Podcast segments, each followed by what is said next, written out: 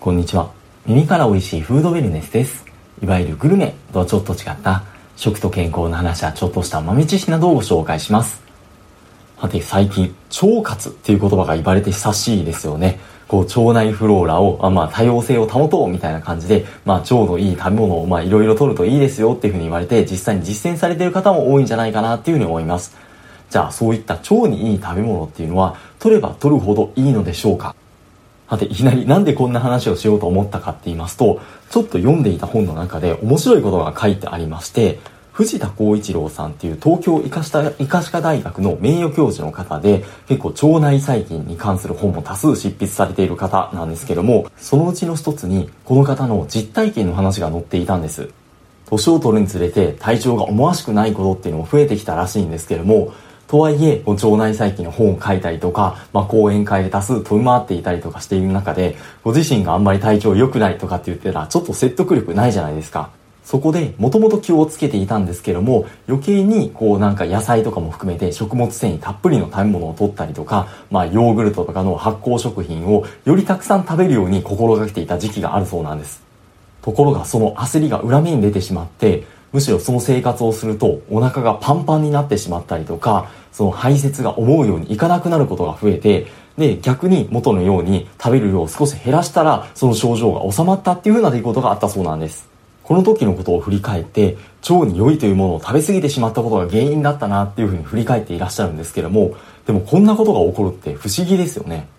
もしかしたら気のせいじゃないのっていうふうにも思わなくもないんですけども、ただ実際にこういった症状を訴える方は少なからずいらっしゃるようでして、というのも腸内細菌の逆襲っていう本からなんですけども、この本の著者エダーカスさんという方は消化器内科のお医者さんで、ご自身が開業されているクリニックでお腹の不調に悩む患者さんを日々見られているそうなんですけども、実際に診療しているとテレビとか雑誌とかで、まあ、腸活で長生きみたいな話を聞いて、こう毎日さん食、もう発酵食品、納豆、ヨーグルトみたいなものを一生懸命食べ始めた途端、お腹がパンパンになって、まあ、あとはまあ腹痛とか下痢とか、まあ、ガスが止まらなくなってしまって受診する患者さんが実に多いんだそうです。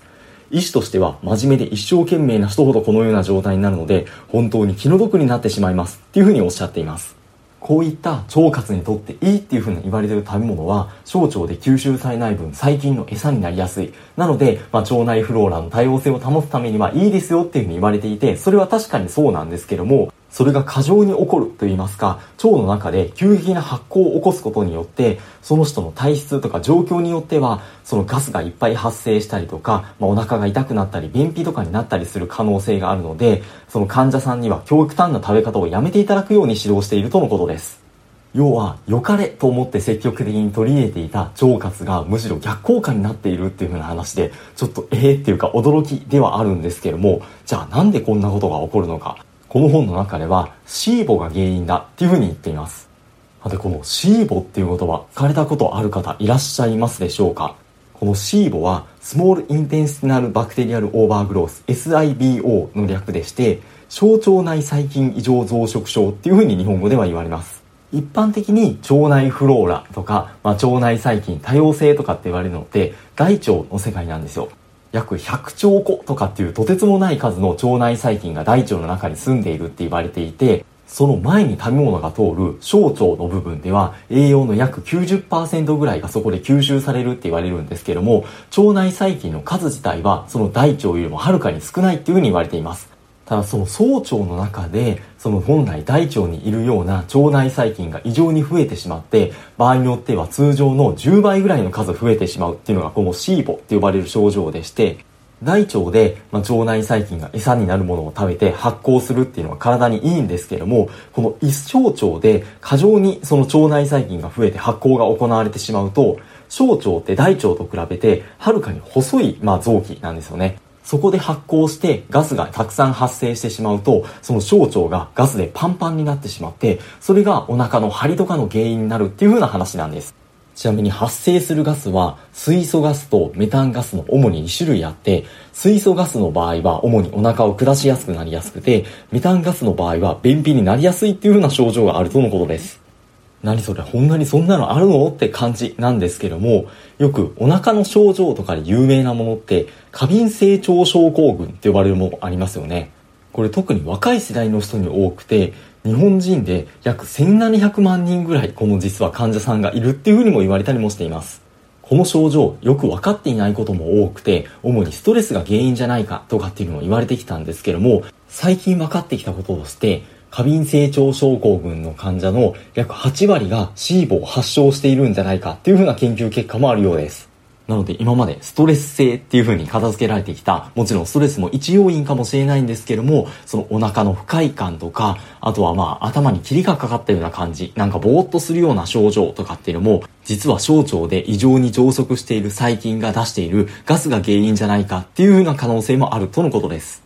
じゃあこれ思い当たる節がある場合、どういった食生活を心がけたらいいのかってところなんですけれども、この本では低フォドマップ食について言及をしています。このフォドマップって言葉、なんか今回アルファベットばっかりなんですけれども、こちらの方が シーボ よりもまだ名前は聞かれたことあるかもしれません。このフォドマップっていうのは発酵性の糖質のまあ総称のことを主に指していまして、オーストラリアのモナッシュ大学っていうところで、もともと過敏性腸症候群の治療のための食事法として開発されたもので、これが シーボ の症状にも応用できるっていうふうなことなんですが、このフォドマップの少ない低フォドマップ食っていうのが、一般的に言われているその腸内細菌に餌を与えて腸内細菌を増やそうって言われる、健康にいいって言われる腸活の食べ物とは全く逆の食事法なんですよ。なので正直僕も最初かなり面食らってしまったんですけども、小腸で起きている異常な発酵を防ぐっていう意味には確かに理にかなっているのかなっていうふうな感じもします。このフォドマップってそれぞれ頭文字になっているんですけども、例えば、まあその野菜類とかでも、まあものによるんですけども、豆類とかって、まあ納豆とかも含めて、高フォドマップ食に分類されていて、この過敏性腸症候群とか シーボ っていう風な観点では、割と避けた方がいいですよっていう風な食品に分類されていたりですとか、あとはヨーグルトとかもそうですよね。まああと牛乳とかチーズとかっていうのも種類にはなると、種類にはよると思うんですけども、そういったものとか、あと果糖のまあフルーツとかフルーツジュースとか、あと果糖、ブドウ糖液糖とかっていう、まあ、あの清涼飲料水にも含まれていたりするんですけども、そういったとこも腸の発酵とかに関連するっていう風な意味で避けるべきものっていう風に分類されたりしています。あとは主食系の糖質でいうと、小麦系、小麦とかに含まれるフルクタンっていう風な成分っていうのが、このフォドマップ成分っていう風に言われていて、お腹の不調とかを発しやすい方っていうのは、なるべく、なるべくその小麦とかの製品を避けて、まあそのお米とか、まあ蕎麦とか、まああとオート麦とか、そういったものっていうのは低フォドマップ食って言われているので、なるべく、まあその小麦からお米を中心にした主食を心がけた方がいいですよっていうふうにも言われたりもします。なのである意味グルテンフリーとかっていうのともちょっとつながっているところがあって、グルテンっていう小麦に含まれるタンパク質っていうのを控えようと思うと、小麦そのものを避けることになるじゃないですか。グルテンフリー食自体にはまあいろいろ意見があるんですが、でもグルテンフリー食にして実際体調が良くなったっていうふうにおっしゃる方もいますよね。でまあその方っていうのも実際グルテンが良かったのかどうなのかっていうのは分からなくて、その小麦自体を食べなくなったことによって、低フォドマップ食になったことによってお腹の調子が良くなったためっていうふうにも考えられたりもするようです。このフォドマップ食については、まあ、あの、調べると結構解説も出てくるので、ここでは割愛するんですけども、でも今までお腹にいいっていう風に言われていたものっていうのが、高フォドマップ食になっていて、避けた方がいいっていう風に書いてあったりするので、ちょっとびっくりするんですけども、でも全部が全部悪いっていうわけではなくて、体質は本当に人それぞれなので、例えば気になるようであれば、まあ、しばらくその高フォドマップ食っていうものを一旦避けてみて、まあ、しばらくしてからまたもう一回食べてみて、お腹の調子がどうなるかっていうのを観察していくと、この食べ物は大丈夫そうとか、逆にこれはちょっと反応出やすいから避けた方が良さそうみたいな方が分かってくるっていうふうに言われているので、お腹の調子が悪いのが悩みっていう方は、まあ、ちょこっとまあ、下アンテナ立ててみてもいいかもしれません。